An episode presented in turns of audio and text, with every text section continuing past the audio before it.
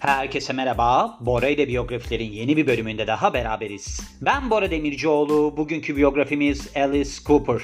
Bir istek biyografi. İstek biyografi olmasıyla beraber benim de hoşuma giden bir biyografi oldu. Aslında ben Alice Cooper ile alakalı çok okurdum. Hatta ben Bora ile biyografilerin Instagram hesabındaki o storyline'da da paylaşmıştım olaylarını filan.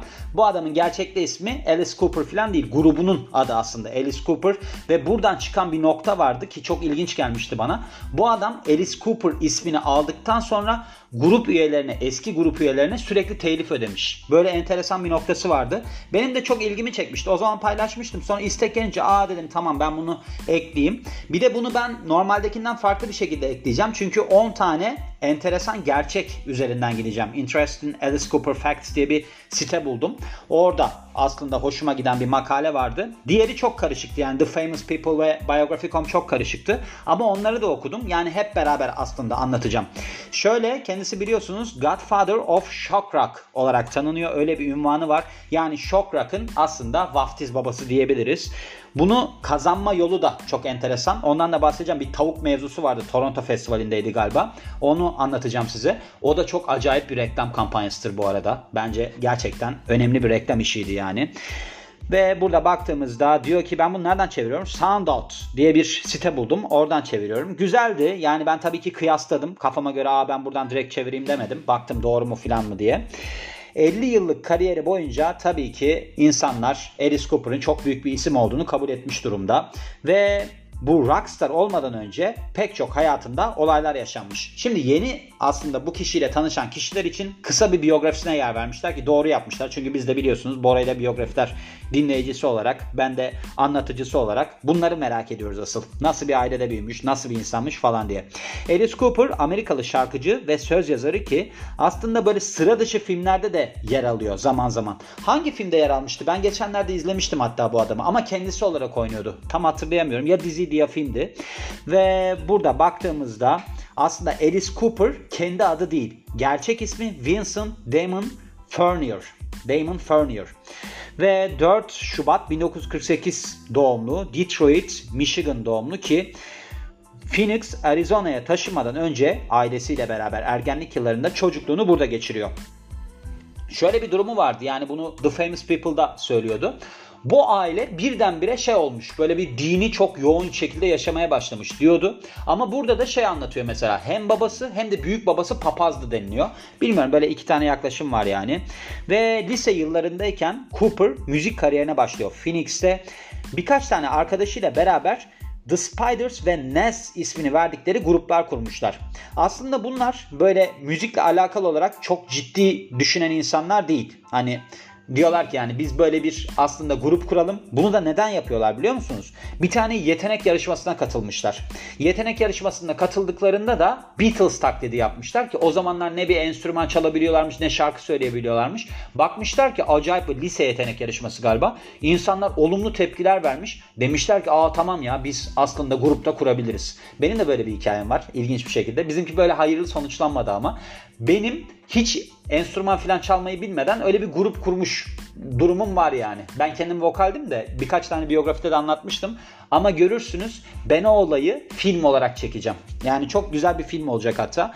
Bunun planlarını yapıyorum şu noktada. Ve de böyle lise yarışmasında acayip olumlu eleştiriler aldıktan sonra grup üyeleri Los Angeles, Kaliforniya'ya taşınıyor. Böyle eğitimlerini tamamladıktan sonra neden bunu yapıyorlar? Çünkü ün ve başarıyı takip etmek istiyorlar. Ve aslında 10 yıl boyunca grup dağılmadan işte turneye falan çıkıyorlar ki grubun dağılması da 1975'miş. 1975'ten sonra da herkes kendi yoluna gidiyor. Grubun dağılmasından sonra Vincent solo bir kariyer peşinde koşmaya başlıyor ve yeni işte müzisyenlerle tanışıyor. 1975 yılında da konsept albümü Welcome to My Welcome to My Nightmare piyasaya çıktıktan sonra acayip büyük bir başarı elde ediyor. Ve solo kariyeri Cooper'ın neredeyse 50 yıl boyunca devam ediyor ve 20'den fazla stüdyo albümü yayınlıyor.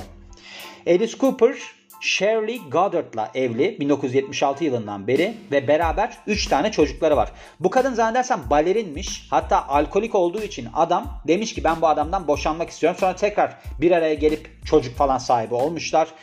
Ve işte bu yeterli derecede gelmediyse biyografik olarak devam edin okumaya denilmiş. Şimdi geliyoruz 10 gerçek Alice Cooper'la alakalı olarak.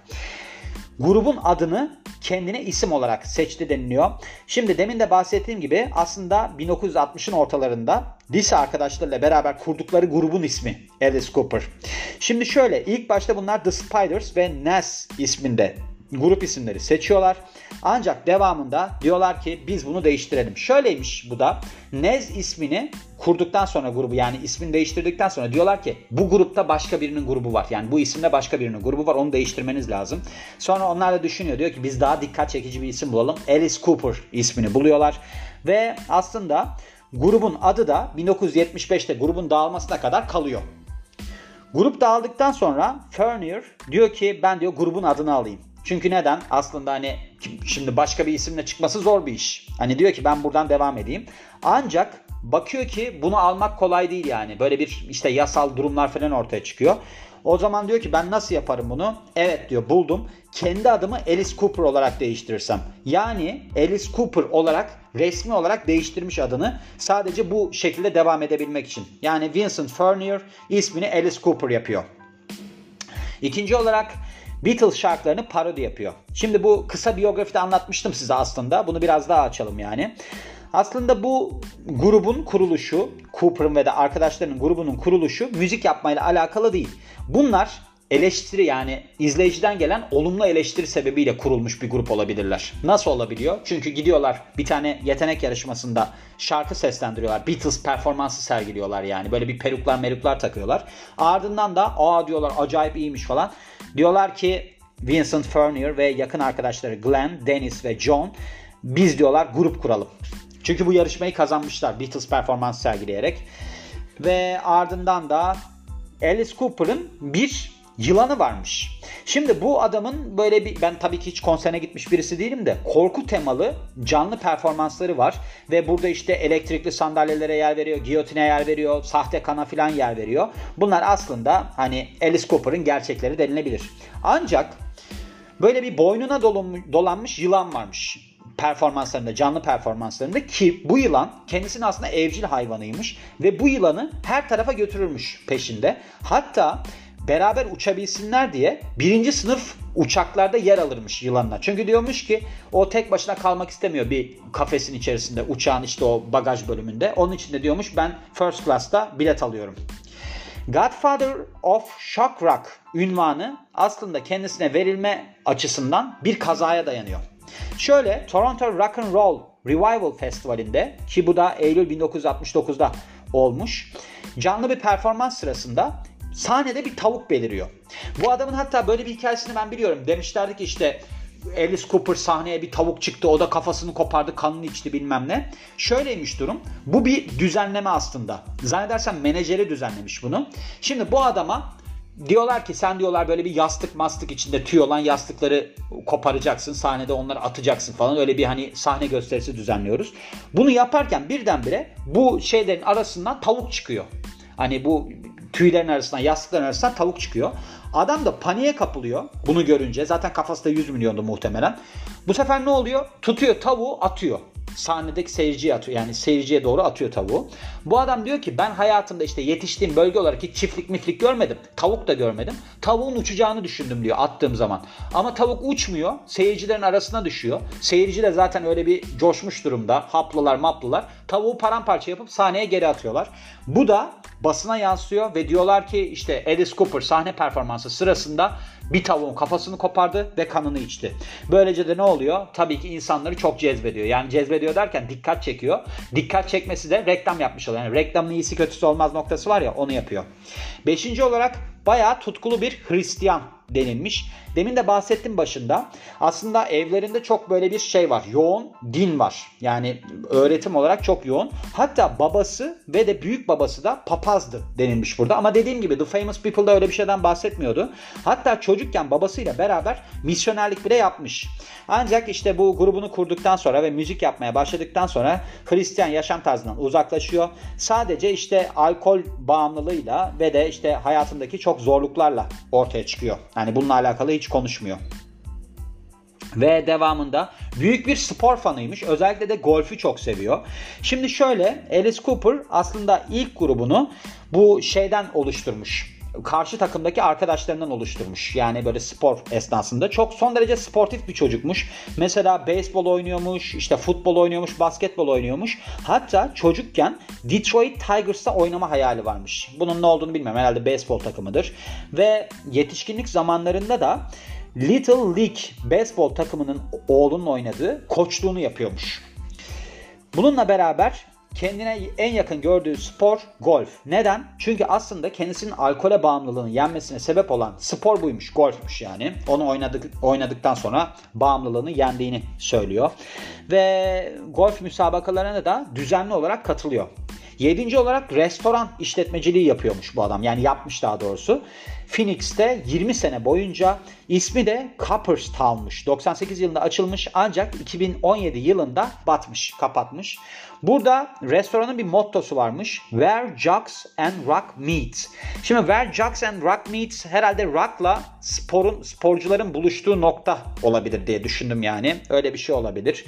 Ve burada da 22 inç uzunluğunda bir sandviç servis ediliyormuş. Big Unit isminde. Bu Jocks kısmına baktım. Hani yani tam olarak nedir bunun anlamı diye. Pek çok anlam var bilmiyorum yani. Öyle bir şey varmış, mottosu varmış. Politikadan nefret ediyor. Diyor ki ben diyor evet pek çok insan politikadan nefret edebilir ama benimki kadar değil. Ben eğer ki birisi politikadan bahsederse odayı da terk ederim ve başka bir şeyle ilgilenmeye başlarım.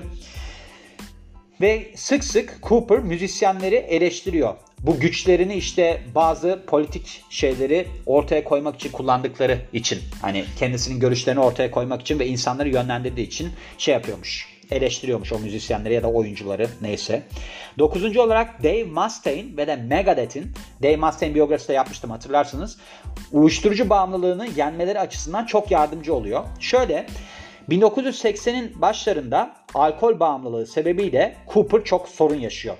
Ve burada diğer müzisyenlerin bu durumun ortadan bu durumu yenmeleri açısından kendine bir misyon belirliyor. Diyor ki ben diyor bunu diyor çözeceğim. Müzisyenlere de yardımcı olacağım. Çünkü çok lanet bir durum diyor.